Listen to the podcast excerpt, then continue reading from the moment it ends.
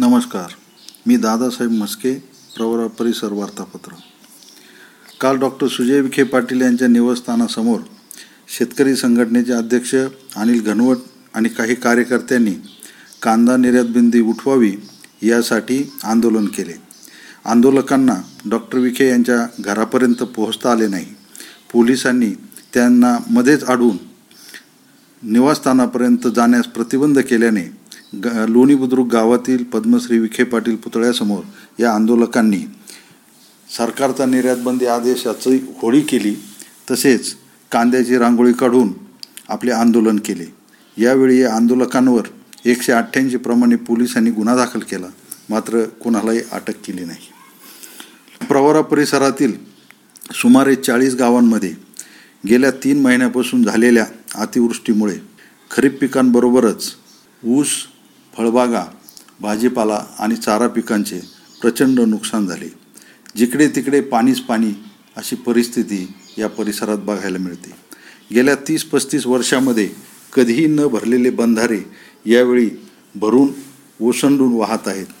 लोणीजवळच्या सादतपूर गावातील या परिसरातील सर्वात मोठ्या बंधाऱ्यामध्ये गेल्या तीस वर्षानंतर हा बंधारा भरेल इतके पाणी जमा झाले आणि त्याच्या सांडेमधून आज पाणी वाहत आहे. त्यामुळे परिसरातील शेतकऱ्यांमध्ये एकीकडे आनंदाचे वातावरण आहे तर अतिवृष्टीमुळे खरीपाचे झालेल्या नुकसानीचे दुःखही वाटत आहे. भंडारदरा आणि निळवंडे धरण लवकर भरल्यामुळे प्रवरा नदीला सध्या सहा हजार क्युसेक्सने पाणी वाहत आहे. जायकवाडी धरणही भरल्यामुळे आता भंडारदरा आणि निळवंडे धरणातून मराठवाड्याला पाणी सोडण्याची वेळ येणार नसल्याने शेतकऱ्यांमध्ये एकीकडे आनंदाचे वातावरण आहे. दुसरीकडे कोरोना महामारीच्या काळामध्ये प्रवरा परिसरात मोठ्या प्रमाणात संसर्ग वाढला. तालुक्यातील कोणत्याच कोविड सेंटरमध्ये व्हेंटिलेटर उपलब्ध नसल्याने काही रुग्णांना आपला प्राणही गमावण्याची वेळ आली. लोणी आणि परिसरातील अनेक हॉटेल आणि इतर व्यावसायिकांचे व्यवसाय ठप्प झाल्यामुळे हे व्यावसायिक आता फळे आणि भाजीपाला विकून आपला उदरनिर्वाह करीत आहेत. त्याचबरोबर त्यांच्याकडे काम करणाऱ्या मजुरांचीही काळजी घेत आहेत. दुसरीकडे करोनाच्या महामारीमध्ये काही व्यावसायिक मात्र लोकांना लुटण्याचंही काम करीत आहेत. त्यामागे कंपन्यांचीही तेवढीच मोठी जबाबदारी आहे. एन नान नाईन्टी फाईव्हसारखे मास्क जे व्यावसायिकांना सतरा रुपये अठरा रुपये दराने मिळतात हे मास्क एम आर पी त्यावर दीडशे रुपये असल्याने शंभरपेक्षा अधिक दराने विकत आहेत.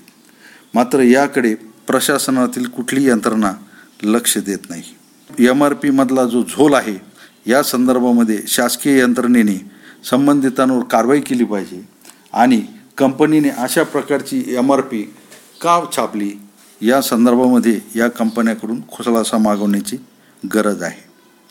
दुसरीकडे काम मिळत नसल्यामुळे काही तरुण गुन्हेगारी मार्गाला वळल्याचे बघायला मिळते.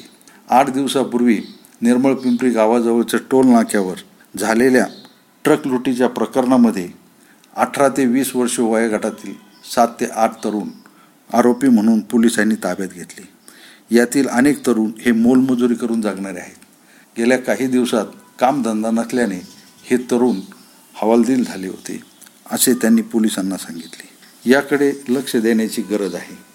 गुन्हेगारी कमी करणं आता पोलिसांपुढे मोठे आव्हान आहे.